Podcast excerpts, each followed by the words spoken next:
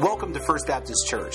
You're listening to the teaching ministry of Pastor Sherman Burkhead. Check us out on the internet at fbcboron.org.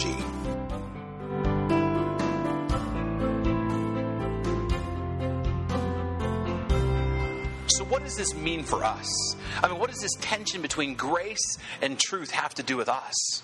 I mean, Jesus, the Bible says, is full of grace and truth. What does that mean then for you and, and for me and for this church? Everything. You see, we are to be spiritually maturing Christ followers, growing into the fullness of the image of Christ, which means if Jesus was full of grace and truth, then I need to be full of grace and truth, which means you need to be full of grace and truth. And because we're the church, then the church needs to be full of grace and truth. And Christ is the example of that. In fact, let me show you what this looks like. It looks like this. No matter who you are, and no matter where you've been, and no matter what you've done, you are welcome here that you are welcome in our building, that you are welcome in our community, and you are welcome in our lives. And we love you and care about you, and we're here for you, no strings attached. And understand, we're going to be honest with you, we're going to tell you the truth because, because we love you, we will tell you the truth. We owe it to you and we owe it to God to be real with you and honest with you, even if it hurts. And so we're going to tell you that drunkenness is killing your family and your relationships. That pornography is eating you up from the inside out. That jealousy and bitterness is going to destroy your family. That infidelity and adultery and lust and envy, all those things are sin. And those sins dishonor God. And that sin at some point will cost you something in your lives, as sin always does. We're going to tell you that the way that you act at work, away from church and away from your Christian friends, that matters. The way that you treat your kids matters. The way that you talk to your spouse matters. The way that you treat strangers, especially those who are different from you, matters. But you also have to understand we we don't condemn you. We don't hate you. We don't look down our self-righteous noses at you. In fact, we forgive you. We love you. More importantly, we identify with you. And we're here for you and we're praying for you. And you and your life is important to us. And we want to help you. We want to help you draw close to the only one who can offer you any real hope at all and any real healing at all, which is the Lord and Savior, Jesus Christ.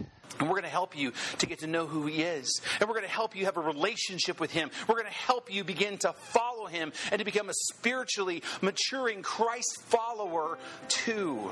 And we're going to tell you the truth because it's going to get hard. And at times you're going to have doubts. And there'll be times you're going to wonder where God is. And there'll be times you're going to feel like you're failing God. And I'm going to tell you right now, there will be times you will fail Him. But we're going to give you grace. And we won't get offended by your doubt. And we won't get upset by your hard questions. And we won't disown you when you fall down and make a mess of things. We're going to love you. And we're going to consistently remind you that Jesus loves you. And He loves you so much that He died for you. And when the road gets hard, we're going to be here, right here with you. And no matter what happens, we will be here all the while, pouring into your life both grace and truth. Because we are a loving community of Christ followers, passionately in pursuit of Jesus, deeply connected to one another, completely committed to share the hope and the healing of the gospel of Jesus Christ with our community and our world, because we are First Baptist Church, and you are welcome here.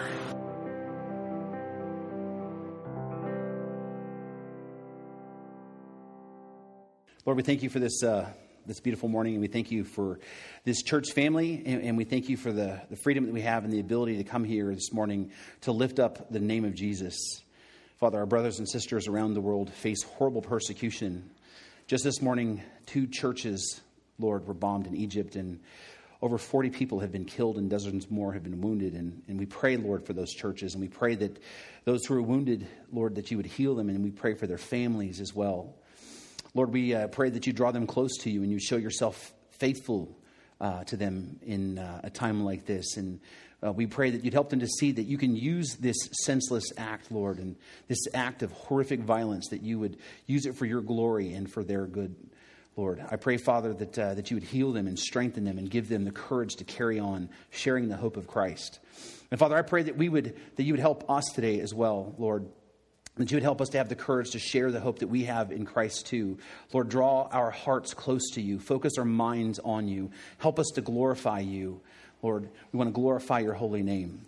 Give us the ability to see you for who you are and see the work that you're doing in our lives and around the world. Help us to hear your voice and help us to submit to your will. Father, we pray this morning that you would uh, use your word in the guiding of the Holy Spirit to change us and transform us and renew us into something new.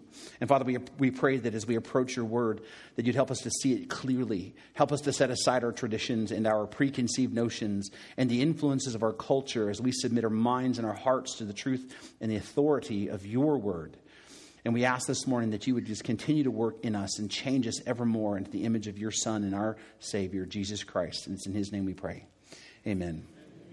If you uh, have a Bible with you or a Bible app on your mobile device, please turn with me to the book of Romans. Uh, we're going to be in, the, in chapter number six. Uh, if you didn't bring a Bible with you, there's probably one in the pew in front of you. And uh, just so you know, as you can see, we are under construction. You know, um, we've, uh, we've we've made a lot of progress this uh, the last couple years, but this last couple months, we've really gotten a lot of things done, and uh, and you'll see more happen between now and Easter, which is next week.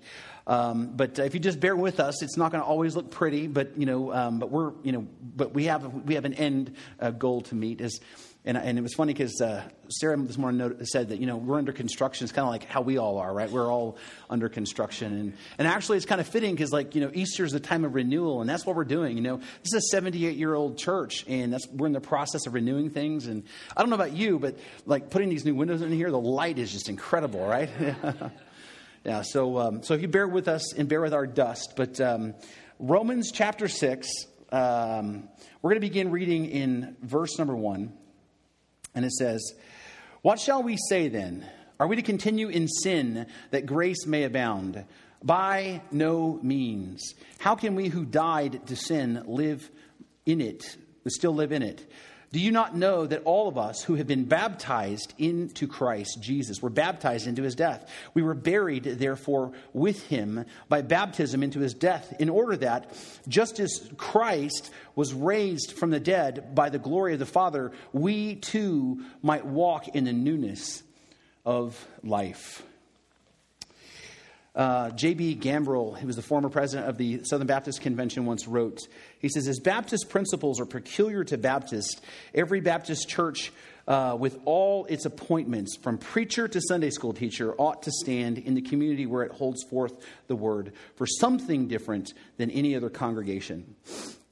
Well, today is actually one of those unusual Sundays where if, if you're new here, understand you're kind of catching us in between. We're actually in between series. We just finished up a series titled "Waiting on uh, God," and then uh, and then next week's going to be Easter, and then we're going to have you know our our church wide um, uh, event, which is going to be five weeks long. So that there's a series there, and then after that we're going to do a, a series on temptation. And so today we're just kind of like in between those places. You have this one kind of odd Sunday where you know you don't want to start something new, but uh, today I actually have something special I want to share with you. There's something that's been on my heart and my my mind for, uh, for quite some time.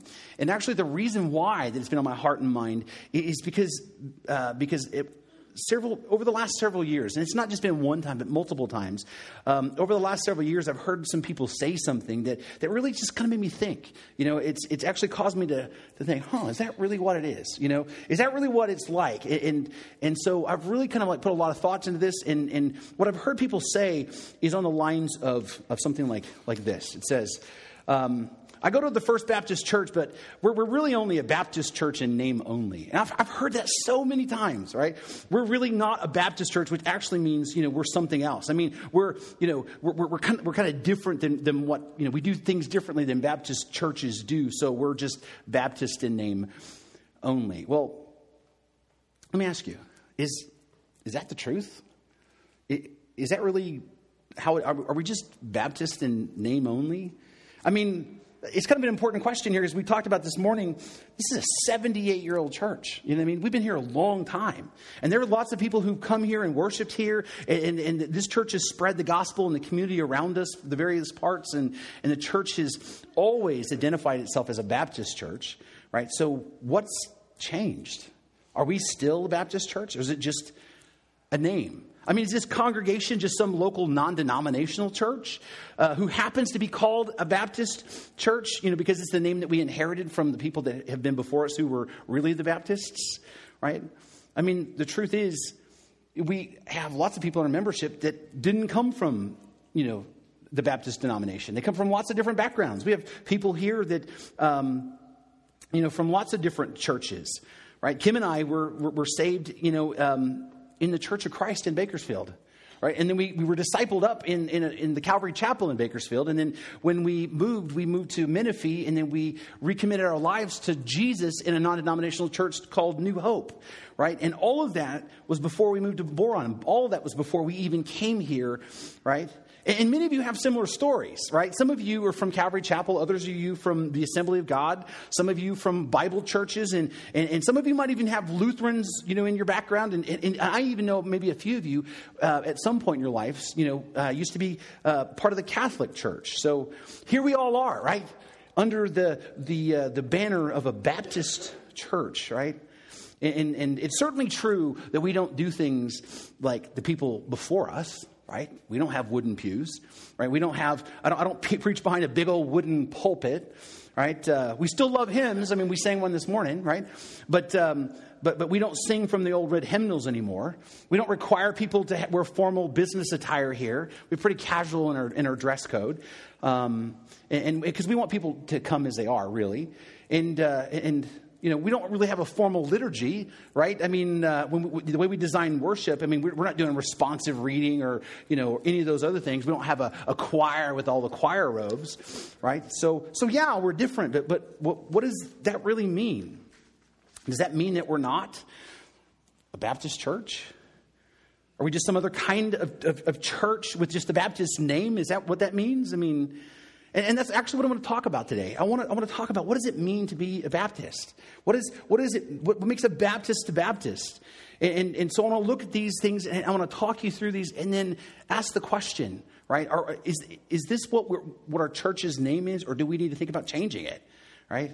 Now, before I jump in here, let me just let me be clear, and I'm going to lay my cards right on the table, and, and I want to tell you that I personally believe that we are a Baptist church. I identify, right, with the Baptist tradition, and so I call myself a Baptist. You know, that's just where I'm coming from. But understand, okay, the mission of this church right here is not to create Baptists per se. Okay, that's not what we're here to do. Okay? The mission of First Baptist Church here in Boron is to create spiritually maturing Christ followers. Our mission is to help people to come into a right relationship with Jesus Christ and then help those people to grow towards maturity and to grow in, their, in, in the image of Christ that their lives become better, that their, their marriages become better, that their families become better, their communities become better as they grow to be more and more like Jesus, right? That, that's, what, that, that's what our mission is, right? We're to create spiritually maturing Christ followers. And so I really don't personally care if a person identifies themselves here as a Baptist or not. It really doesn't matter to me. Okay? It, for me, it's about helping other people to enter into a life giving relationship with the risen Savior, Jesus Christ, and to grow into maturity into the image of Christ. That is what I care about. Okay? Are people being saved and are people actually growing up to walk with Jesus? That's the mission of, of First Baptist Church here in our community. And the vision of our church, as you heard already, is we're going to be a loving community of Christ followers, passionately in pursuit of Jesus, deeply connected to one another, and completely committed to sharing the hope of, of the gospel of Jesus Christ with our community and our world. That is our vision. Okay, we, we, want to be a loving community of, of, of, people who follow Jesus. We want to love God and love other people because that's exactly what Jesus did, and He calls us to be loving and open and love with an unconditional love. We want to, we want to love with a reckless abandon all who come to us right? And then we are also passionately pursuing Jesus, which means we're pursuing Jesus with all our heart, mind, soul, and strength. You know, our whole life's mission is to get to know Jesus and be closer to Him. And then we, as the body of Christ, we're deeply connected to one another, okay? Uh, we're part of the same family. We are to love each other and serve each other, you know, as we are here together, right? We're deeply connected to each other, which means what happens to you in your life happens to me. What happens to me happens to you right? It didn't matter what our nationalities are. It didn't matter what our skin colors are. It didn't matter what our economic backgrounds are. We are all Christ followers, part of one family, deeply connected to each other, and then we're completely committed to sharing the hope of Jesus Christ with our community and the world. There's no other hope but Jesus. There's no other hope but Jesus. All other hope is sinking sand. All other hope is temporal. There's nothing for us besides Jesus. And so we want to share that hope with the rest of the world, with our community.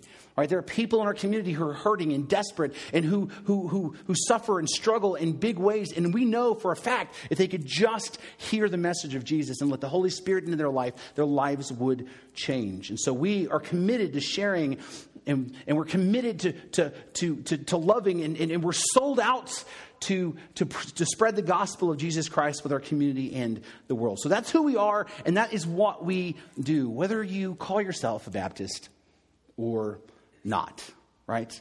Now, with that, I personally believe that we are working towards those things and that we are doing those things. The mission and the vision, we accomplish those things as a Baptist church. So, what I want to do this morning is I want to walk you through what does it actually make a Baptist a Baptist, you know? Um, and so, one of the first thing that, that we have to come to terms with, though, is that before we actually discuss this, is the fact that most people, when they hear the word Baptist, okay, um, when someone says Baptist, they have this image that pops up into their heads. I mean, when, when you think of Assembly of God churches, you have an image that pops in your head. When you think of Lutheran churches, you have images that pop in your head. When you think of Catholic churches, it's the same thing. And when you, when you hear someone say Baptist, an image pops into your head. Whether you want it to or not, you have a preconceived idea right? I mean, you already, we, we already start this conversation with, with the preconceived ideas because everybody has an image of what it means to be a Baptist. Now, some of those images are really positive, and, and some of those aren't so positive, right? Um, some of those have, are deserved images, and some of them aren't. Um, and some people, when, when they hear the word Baptist church, they smile and get excited. And some people, when they hear Baptist church, they frown and scowl and get all irritated. The truth is, everybody has some kind of picture that, that comes to their mind. Okay? And that picture that they have is not really influenced by Baptist doctrine per se, it's actually influenced by a person's personal experience. Okay, it's usually based on a, on, on, a personal experience that they have with, with a Baptist church or, or the Baptist people around them that they encounter. Okay, some people grew up in a Baptist church, right? And that, that really forms an image. Other people have been around Baptist churches, and some people have gotten to know, you know, people who attend Baptist churches, and they judge what it means to be a Baptist based on those people, for better for worse right? And, and, so some have, have watched famous people on TV, you know, famous Baptists on TV like Charles Stanley and Jerry Falwell, right? And they think that's what it means to Baptists, be, to be a Baptist. Other people think, you know, as they travel around the country, they see all these old churches, and most of them are Baptist churches, right? And so they think that, that it's about, you know, old and historic, and that's what they associate with, with, with our tradition. And so many people think that Baptists are about look, you know, traditional looking buildings. It's about, you know, pews and, and wooden crosses and, and big steeples and, and dark wooden altars that say the Lord's table on them. You know, those are the things that people associate. And for others, it's about preachers who yell and scream all the time, right? Other people, you know, associate Baptist preachers with those guys who have so much passion and energy and they talk so much and so fast that you think they're going to pass out because they, for lack of oxygen, because they forget to breathe sometimes, right? And some people associate Baptist preaching with the shouts from the amen chorus. You know, every time a preacher makes a point, you got all these like choruses of amen going on. Uh, some people associate Baptist preaching with that. And some people think think that being a Baptist is, is about revival meetings or Tuesday night prayer meetings, you know, or uh, people think of, you know, it's about weekly potlucks and church picnics. By the way, we're still having a potluck. So, um, and, other people, you know, think it's, you know, about just reading the King James Version of the Bible only, or it's about dark suits and comb over hairstyles, and everybody calls everybody Brother Keith and Brother Bob and Sister Eustace. And, you know, that's the images that people have when, you know, when they, when, when, you, you say Baptist. I know that's what I did, you know, when I first came here. And, and, and all of these images, they, they, come from somewhere. People don't just make that up. Right? People don't just come and, and, and, to those ideas on their own. That comes from from, from somewhere. You know, better for worse, right? All of these images are connected to a Baptist church somewhere in the world and at some point in history. And so the question is, is are these things really what it means to be a Baptist church? And the answer is no. Because being a Baptist isn't about what the church looks like. I'm going to say that again. Being a Baptist isn't about what the church looks like. Okay, it's not about the instruments that are played during worship. It isn't about how people dress. It's not about wooden pews versus padded chairs. We've had that argument before. Um, being a Baptist isn't about specific, you know, uh, Bible translations. Though I say that there are some translations that, that nobody should read. Right? Um, it's not about that. But these things are not what make a Baptist church a Baptist church. Okay, and to make it even more complicated than that, okay, there's not just one kind of Baptist. All right, right now in America, there are 60 different variations of Baptists. Okay, you have your Southern Baptist and the Northern Baptist, American Baptist, and Reformed Baptist, and those are the major players. Then you have the Fundamentalist Baptists, the Full Gospel Baptist, and the Free Will Baptists. Then there's the Alliance of Baptists, the Association of Welcoming and Affirming Baptists, the Baptist Bible Fellowship, Christian Unity Baptist, Conservative Baptists of America. And if that's not obscure enough for you, then you have the General Six Principle Baptists, Indian Bottom Association of Regular Baptists, you know, Landmark Baptists, right? And then you have Macedonia Baptist World Missions, Mainstream Baptist Network, Old Regular Baptists, Primitive Baptist, um, Progressive National Baptist, Separate Baptist, Seventh day Baptist. Listen, two seed in the spirit, predestinarian Baptists. Okay? I had to practice it like six times, right? Right? Unregistered Baptist and world Baptist. And like I said, that there's 60 different varieties of the Baptist denomination in America alone. Not to mention there's over 100 more around the world. And so with all those different names, they're all different ideas about what the church should look like, how the, how, how the church should worship, how the government of the church should be ran, how people should dress, all with different identities, right? And, and in fact, First Baptist Church actually here was once a Southern Baptist church. At some point, they changed it over to an American Baptist church, and then it was a fundamentalist independent Baptist church. Each time that the church changed its nature and its worship style and its liturgy, um, that, that changed right along with that. And so, um, some, some, of, some of those different denominations, you know, you know, and, and, and, and identities, are they, you know, is that what it means to be a Baptist then? Well, well, then there's us, right? Out here in little bitty old Boron, California. And, and, right now, we're just an independent Baptist church, which means we don't really have an association with a formal denomination. We're just simply plain old Baptists, okay? All right, for whatever that means, right? Okay, and, and now some people will say, well, wait a minute, you're a First Baptist. I go, what do you mean? Okay, no, no, you're a First Baptist church. Like that's an actual denomination itself. In fact, I had somebody come here one day and said, Oh, yeah, we stopped by. We want to visit because you're a First Baptist church. I was like, Okay.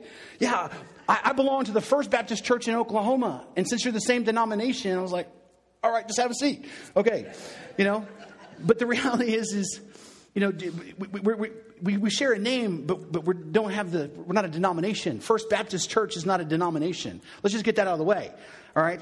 Just because our name is First Baptist Church doesn't mean that we share the same denominational ties as every other First Baptist church.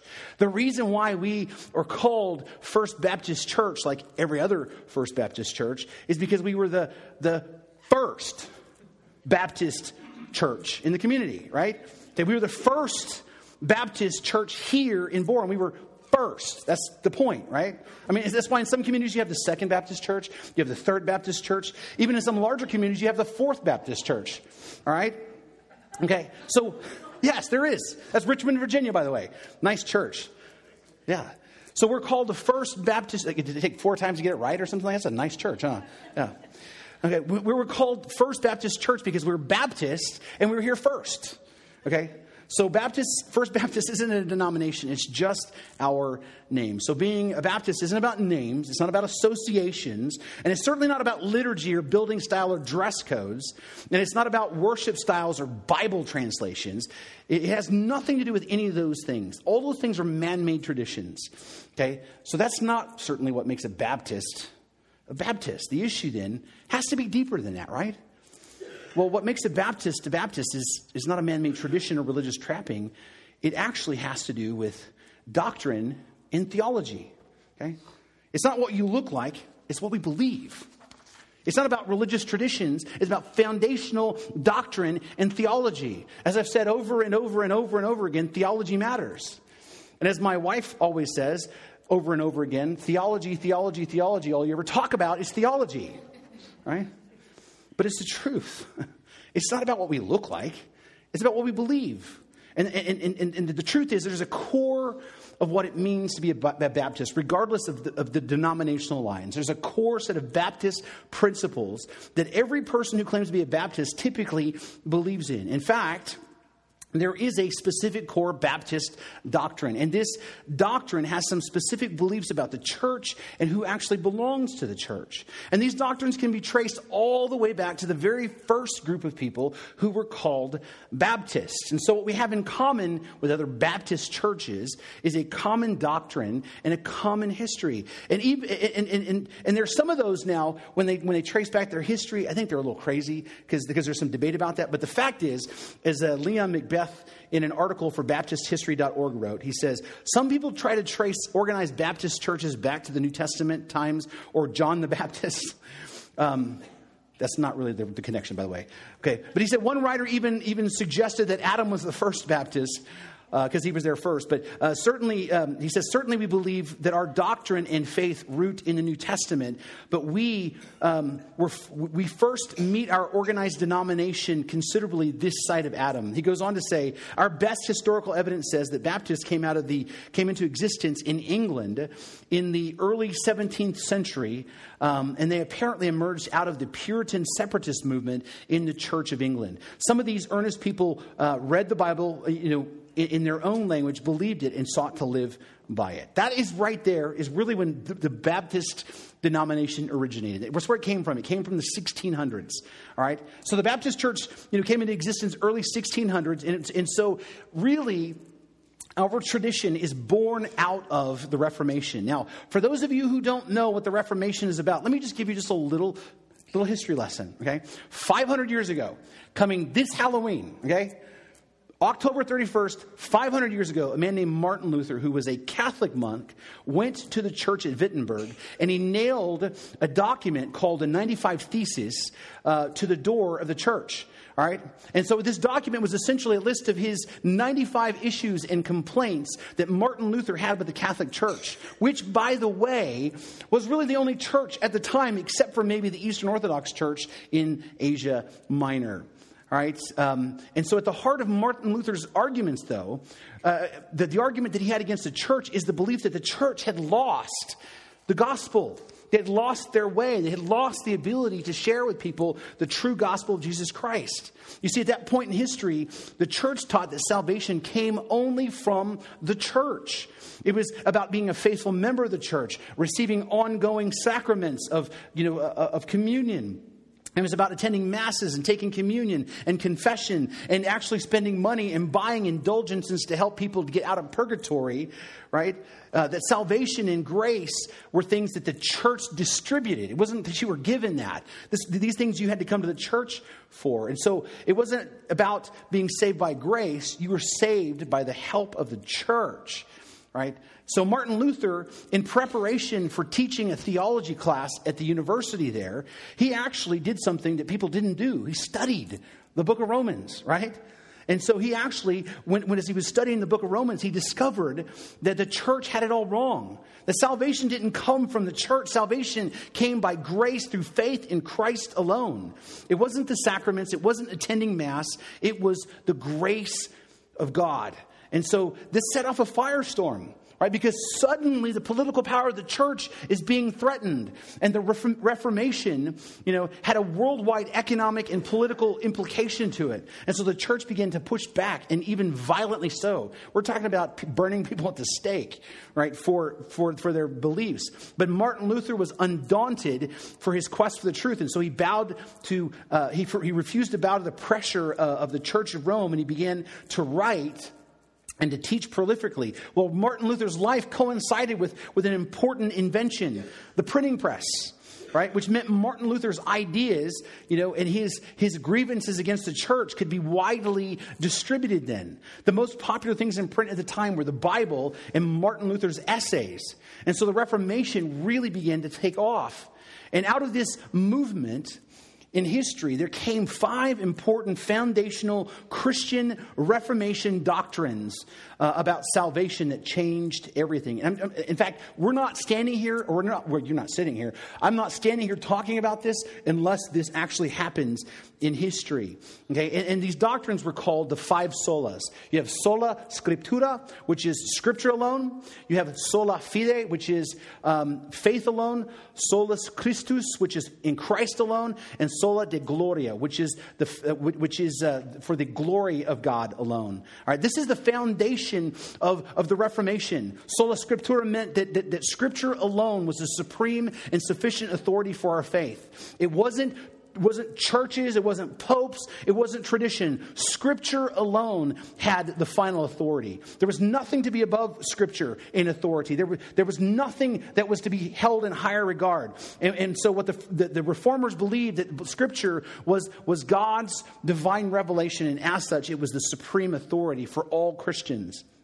Now, the Roman Church and, and, and, other people believed that, that, the, that this tradition, um, the, they believed that actually their traditions themselves and the decrees of the Pope, the things that the Pope said, actually had equal value and weight as the scriptures. They believed that what the Pope said was just as authoritative, if not more so, than what the Bible said. And so the re- reformers like Martin Luther and John Calvin and, and Zwingli, they denied that. And, and they believed that the Bible is God's word and it stands over and above everything else, including the Pope and including all the traditions.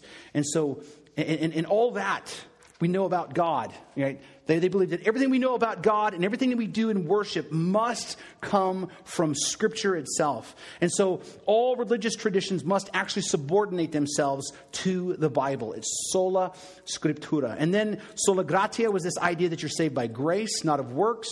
And it's not by the church, but by the grace of God alone.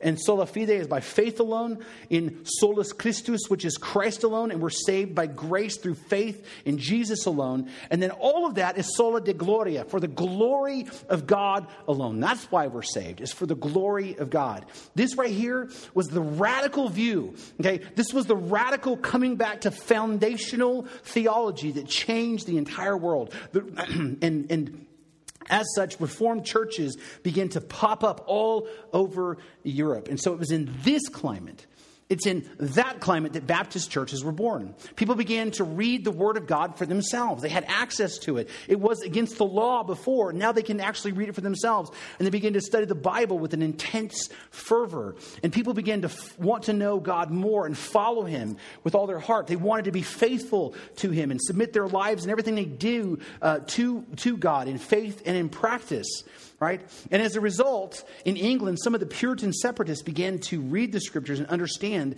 the only people who actually were baptized in scripture, the only people who were baptized in scripture were people who actually confessed Jesus Christ as their Savior. People could make a profession of faith, right? Which, you know, you know, which, which, which was different then from, from the Catholic world, right?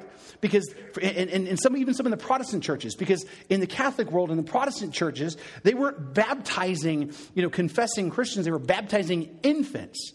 You see, the Catholic Church, I mean, the Protestant churches, you know, you became a member either by your conversion or you're just born into that church. And so by being born in that church, they baptize you, right?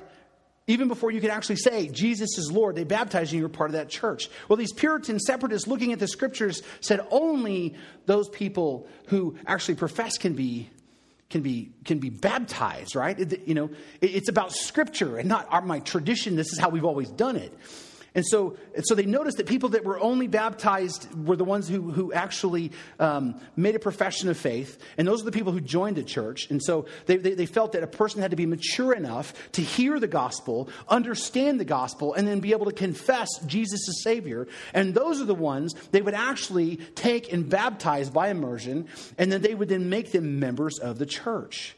Okay, and based on that understanding, they formed separate congregations that accepted only believers into their membership, and they baptized only converts upon the profession of faith. And because of that, as a result of that, their opponents, okay, it was their opponents who nicknamed them Baptists, okay? And the name stuck. I know it's not any more exciting than that, right? Right? But that's where the name comes from. That's where the denomination comes from. It was a, it was a, um, it was a kind of a slanderous nickname that kind of stuck, right? It's kind of like the nickname Christians. Christians was actually a, um, a pejorative. But then Christians began to, to embrace that later on. Well, it's the same thing as Baptists. And, and at the core, of what makes Baptist Baptist is this understanding uh, and the belief that only people who are baptized into the church are the people who can and do confess that Jesus Christ is Lord and Savior. That's the doctor, I mean, the doctrine that makes Baptist Baptist. It's the believer's baptism, is, is what it's called. And what that means is every church and every denomination that only baptizes people who make a profession of faith, guess where they get that, that doctrine from? From Baptists. So that means down there at the Assembly of God, when they baptize somebody, guess whose doctrine they're using? The Baptist doctrine, right? With the Berean Bible Church down there, their, their, their Baptist doctrine, I mean, their, their doctrine on baptism is a Baptist doctrine. Same with the Calvary Chapel, Four Square Church, non denominational churches, right? Any church that doesn't baptize infants, it's because of the Baptist doctrine that was founded in the 1600s. Which means, if you believe, you know, that infants should be baptized before they make a confession of faith, then you're not a Baptist. All right? Now, understand, it doesn't mean that you're not saved. All right, because our, our Lutheran and Presbyterian brothers and sisters, you know, they're saved, but they still baptize infants because of their view of the covenant, right? So it doesn't mean that you're not saved, it just means you're wrong, right? It means you're not Baptist, right? And so if you believe that people should be baptized into the church only after they make a confession of faith, all right, as Jeff Foxworthy says, you might be a Baptist. Well, at least you're not a redneck.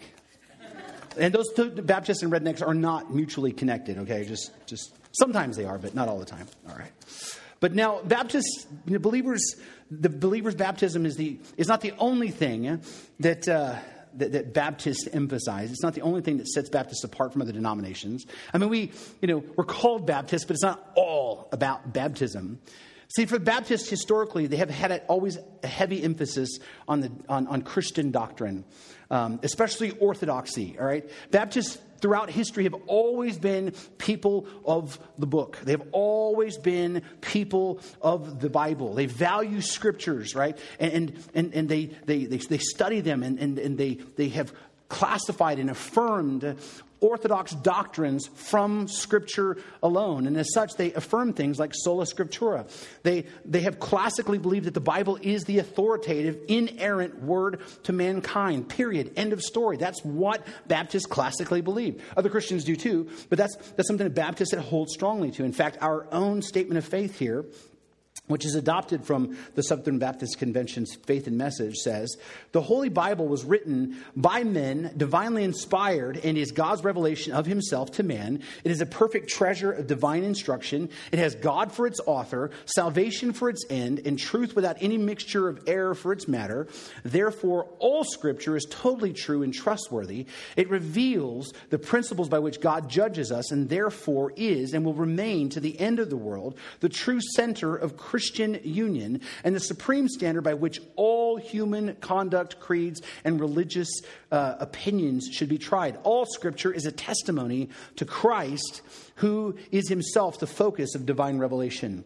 Baptists believe and affirm in sola scriptura. So if you believe that the Bible is the true word of God, you know, and it's authoritative for your life, then you just might be a Baptist right?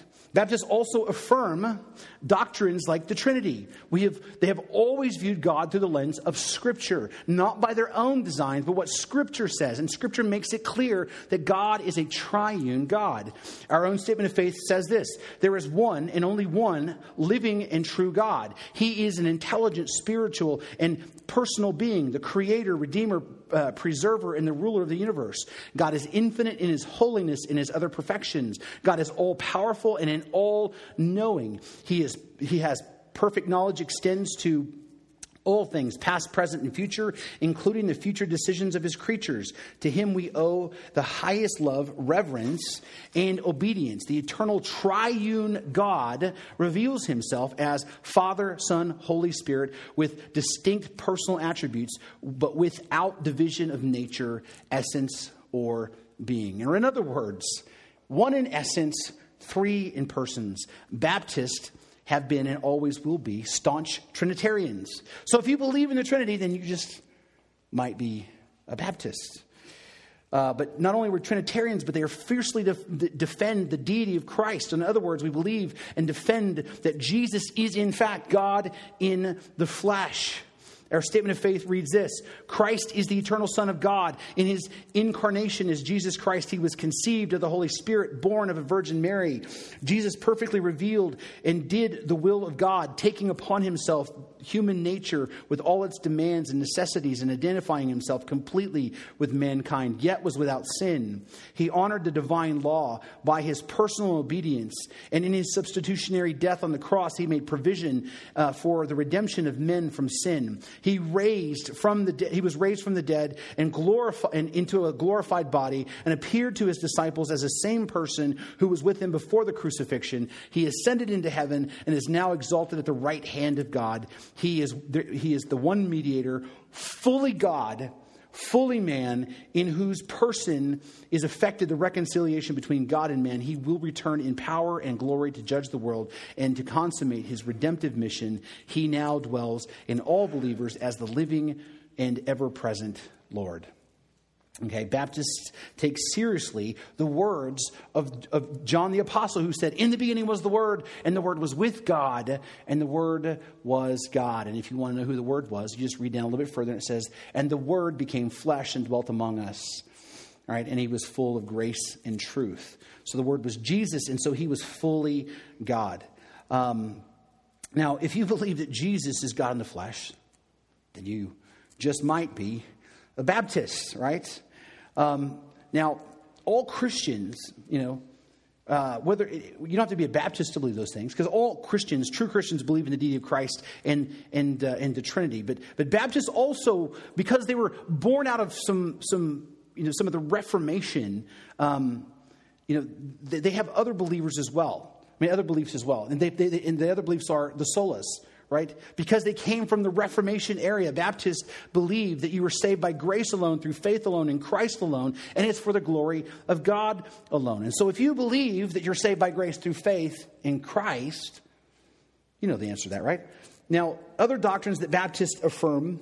Um, you know, are things like the lordship of Jesus Christ. Baptists believe that, uh, that Jesus isn't just a Savior, but He is actually the Lord of our lives, which means you know, that he is to be worshiped and obeyed as such. And so we as Baptists, we expect as people come into relationship with Jesus, as they make him the Lord, that their lives will change as they follow God and become, you know, transformed in the image of Jesus. Baptists also believe in the priesthood of the believer which means that if you are, are, a Christian, if you trust in Christ, you have a direct connection to God, that you can come before the throne of grace anytime you want to, that the veil between you and God has been torn, right? And you don't have to have a person or you don't have to have a building to go to to meet with God. You can meet with God anytime, anywhere, and you can go directly into his presence just by praying. You don't need a human priest to mediate between you and God.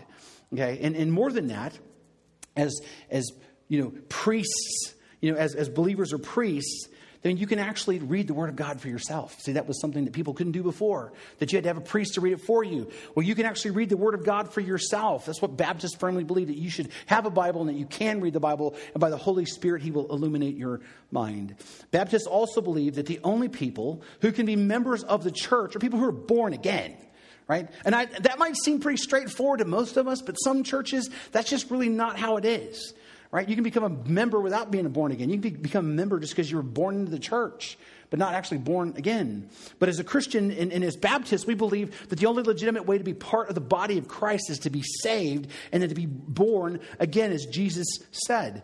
And so you don't become a member unless you actually believe and you have had that rebirth. Now, these are just some of the foundational teachings that, that, that Baptists hold to because Baptists hold to all of the Orthodox Christian doctrines, right? Baptists, you know, affirm all the foundational Christian teachings, but there are a couple other things, um, a couple other doctrines along with a believer's baptism that are really kind of unique to the Baptist denomination, and I just want to, I just want to share with you uh, these. And the doctrines are the autonomy of the local church, the uh, doctrine of, of soul liberty or religious liberty, and the doctrine of the separation of church and state. Now, in order to understand this and these doctrines and why they're so important to Baptists, you have to go back in history and look at it from the historical context. Remember, Baptist churches were born during the Reformation, which, which was a repudiation of the Church of Rome. And, and Baptists, right, along with other denominations, believed in the authority and the sufficiency of Scripture. And because of that, and because the believers themselves, you know, uh, read the Scriptures, they found that the believer's baptism, right, was the right way to baptize people, right? And they rejected then baptizing babies, which put them at odds with not only the Catholic Church, but it put them at odds with also Protestant denominations such as Lutherans and Anglicans. And, the Baptists became persecuted for their faith, right? And as a result, all right, these other three doctrines sprang, for, sprang forth. Right? The first was the autonomy of the local church. Baptists saw nothing good coming out of the centralized authority, all right?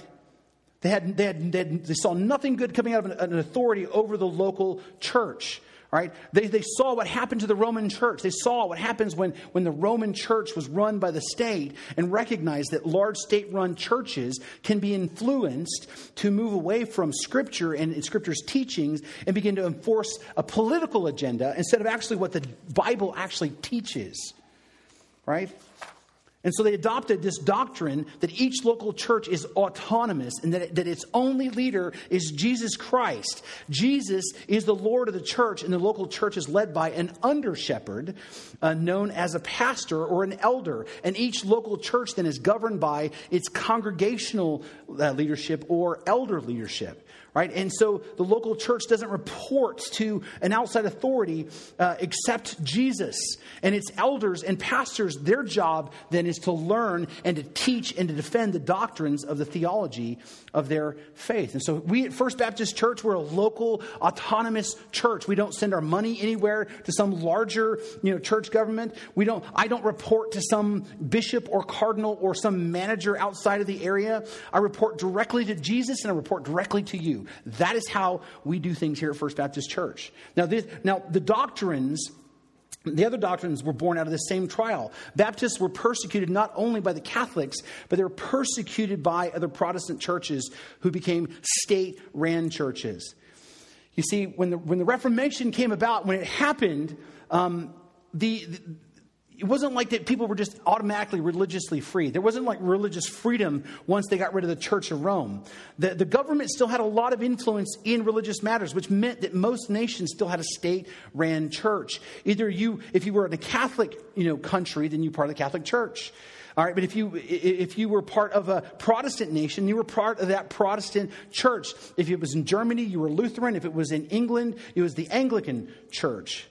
And if, and if there was a rebellion or a leadership change, then, then, then who, you know, the, whoever they, they decided that they wanted to follow, then guess what? The whole country, by default, became members of that church. And what was worse, if you didn't go along with what the, uh, the state taught, if you didn't go along with, with the state church's teachings, you faced persecution, economic sanctions, political sanctions, and sometimes even death. You were, in essence, forced to worship against your conscience. And so, because that, Baptists adopted the doctrines regarding religious liberty and separation of church and state. They wanted to worship free right? They wanted to be free to worship how they saw fit. They wanted to be free from the government interfering in their faith. In fact, our country is what it is because of these developments of Baptist doctrines. Thomas Jefferson, who was not a Baptist, and, and many other of the, um, uh, uh, the framers of our, of, of our country all read heavily Baptist teachings on these particular doctrines. The Bill of Rights actually reads like a Baptist doctrinal statement right? We are free to worship in America as we see fit as Baptists or Assembly of God or as Lutherans or as Catholics or as Jews or Buddhists or Muslims or whatever because of these two Baptist doctrines. And that's why our personal statement of faith addresses these issues in Article 17 under religious liberty. It says, God alone is Lord of the conscience he has left it free from the doctrines and commandments of men, which is contrary to his word or not contained in it. Church and state should be separate. The state owes the church protection and full freedom in the pursuit of its spiritual ends.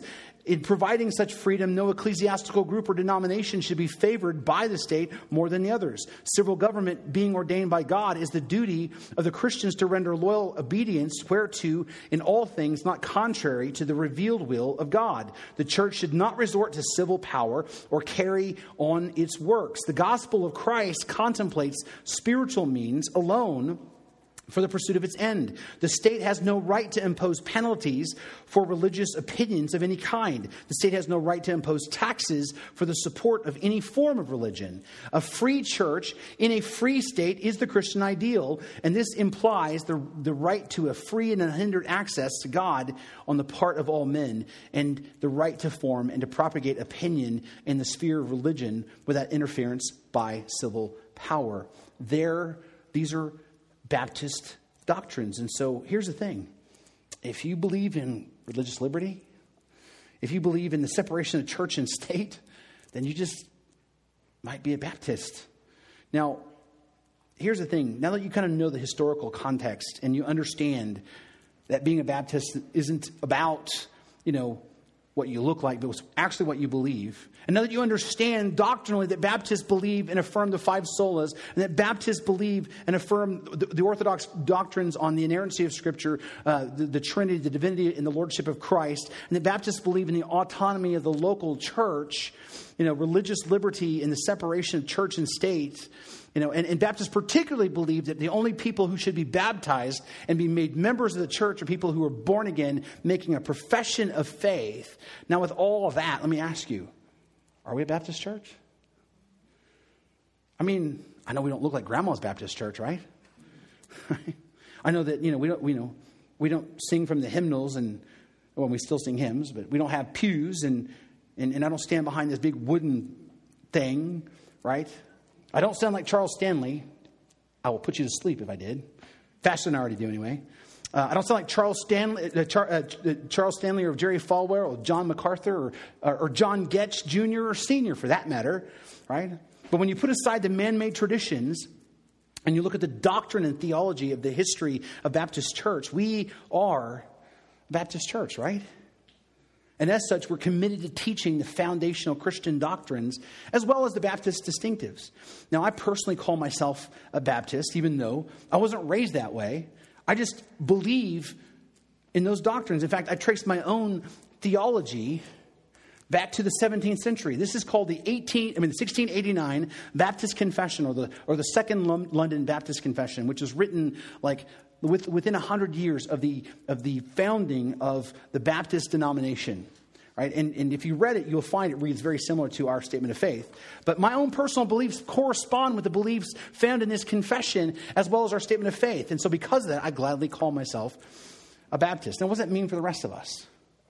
Well, it means that we, will con- we are and we will continue to be a Baptist church. And, and, and you are welcome here, whether or not you ever decide to call yourselves a Baptist. But, but as I said, our mission is to create spiritually mature Christ followers. Our vision is to be a loving community of Christ followers who are passionately in pursuit of Jesus and deeply connected to one another and completely committed to sharing the hope and the healing of Jesus Christ with our community and our world because we are First Baptist Church and you are welcome here. Now, wrapping a couple things up if you have not put your trust into Jesus. If you've not put your trust in Jesus, God in the flesh, if you've not yet trusted Jesus as your Savior alone, right? Today's the day.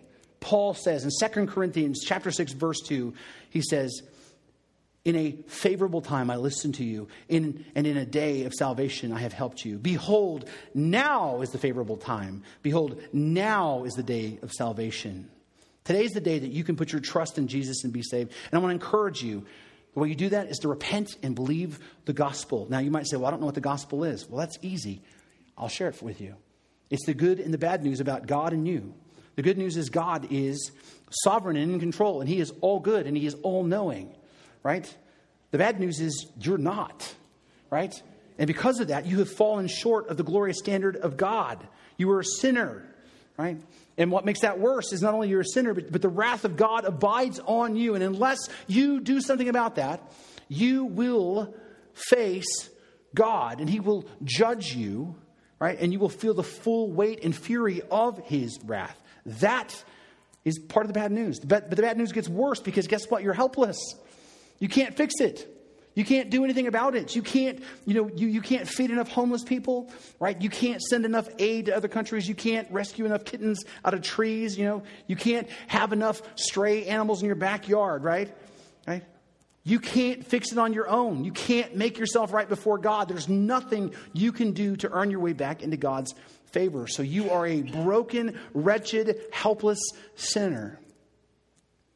But the really good news is, is that God loved you and decided to have grace on you. He sent his son, Jesus Christ, into the world to live a perfect, sinless life and die on the cross as a substitution for you. He died for your sins. He died so that you could go free. And three days later, he was physically resurrected back to life. That's what we're celebrating next week. That's what Easter is all about. And when he rose again, he proved two things. He proved, number one, that he is what he, what he claimed to be God in the flesh, and he can do what he promised to do, which was to save you from your sins. Right? And all you have to do is to repent and believe the gospel. Repent of your sins and believe in, put your trust in, put your hope in Jesus as your Savior. The Bible says that if you will confess with your mouth that Jesus is Lord and believe that in, in your heart that God raised him from the dead, you will be saved. And, and the good news is that once you have done that, once you believe the gospel, God, the Holy Spirit, comes to make, take up residence inside of you and live inside of you, right? And it begins to change you from the inside out. And so immediately you are granted into the presence of God and you're granted eternal life because it can, if it can be taken from you, it's not eternal, right? You have eternal life, which means when this life is over, you will immediately be spared the wrath of God to come and you will spend eternity in a life giving presence of God with all of those in Christ who went before you. And not only that, in this life, you get to inherit the promises like, I will never leave you and I'll never forsake you. All right? Or, or, or the things that God said, like, all things, all things work together for good for those who love God and called according to his purpose. That is the gospel. That's the good news. And if you're ready to take that step today and repent and believe, then, uh, then after the service, come up here and see me. Uh, I'd be happy to walk you through how, how to do that. Um, so that's the good news. Now, for those of you who already believe, all right, now that you kind of like, we did a little history lesson. Again, this is kind of an unusual Sunday, right? But um, next week's Easter, right? And then following that is our, is, is our church wide campaign. I really would ask three things of you. Number one, invite somebody to church for Easter. Just invite them here, right? Get them here so they can hear. Next week is going to be more of a normal kind of message. We're going to talk heavily about the resurrection of Jesus Christ. We're going to read the Easter story. We're going to talk about what it means, and we're going to give people an opportunity to believe, right? So, number one, invite somebody to church. Number two, get into a small group bible study sign up at the back put your name down i mean even if you're not even sure just put your name phone number and what dates you're available down i'll call you this week and we'll get you set up okay um, and then number three, grab some of those invitations in the back and take them with you and pass them out to your neighborhood and invite everyone to join us um, for the I Love My Church campaign. Let me, let me pray for you. Father, we love you. We thank you so much for your grace and your, and your mercy. We thank you, Lord God, for the word. We thank you for this faithfulness of the people who had ran this church before. That they start, they came in this community, they started this church, they invested money, they built a building, Lord out here in the middle of nowhere, Lord. And, and, and, here, and here we are, 78 years later, as we continue to, to renovate and, and, and bring new life into these old buildings, as we see new families come to faith in you, and as we see lives get better, we've seen marriages get healed because of your, of your work, Lord, that you're doing here. We've seen, we've seen relationships with children get better. We've seen addictions be smashed. We've seen people's lives change wholesale because of the work that you're doing here. And Father, we just, we just want to be here, willing vessels to, to participate in that.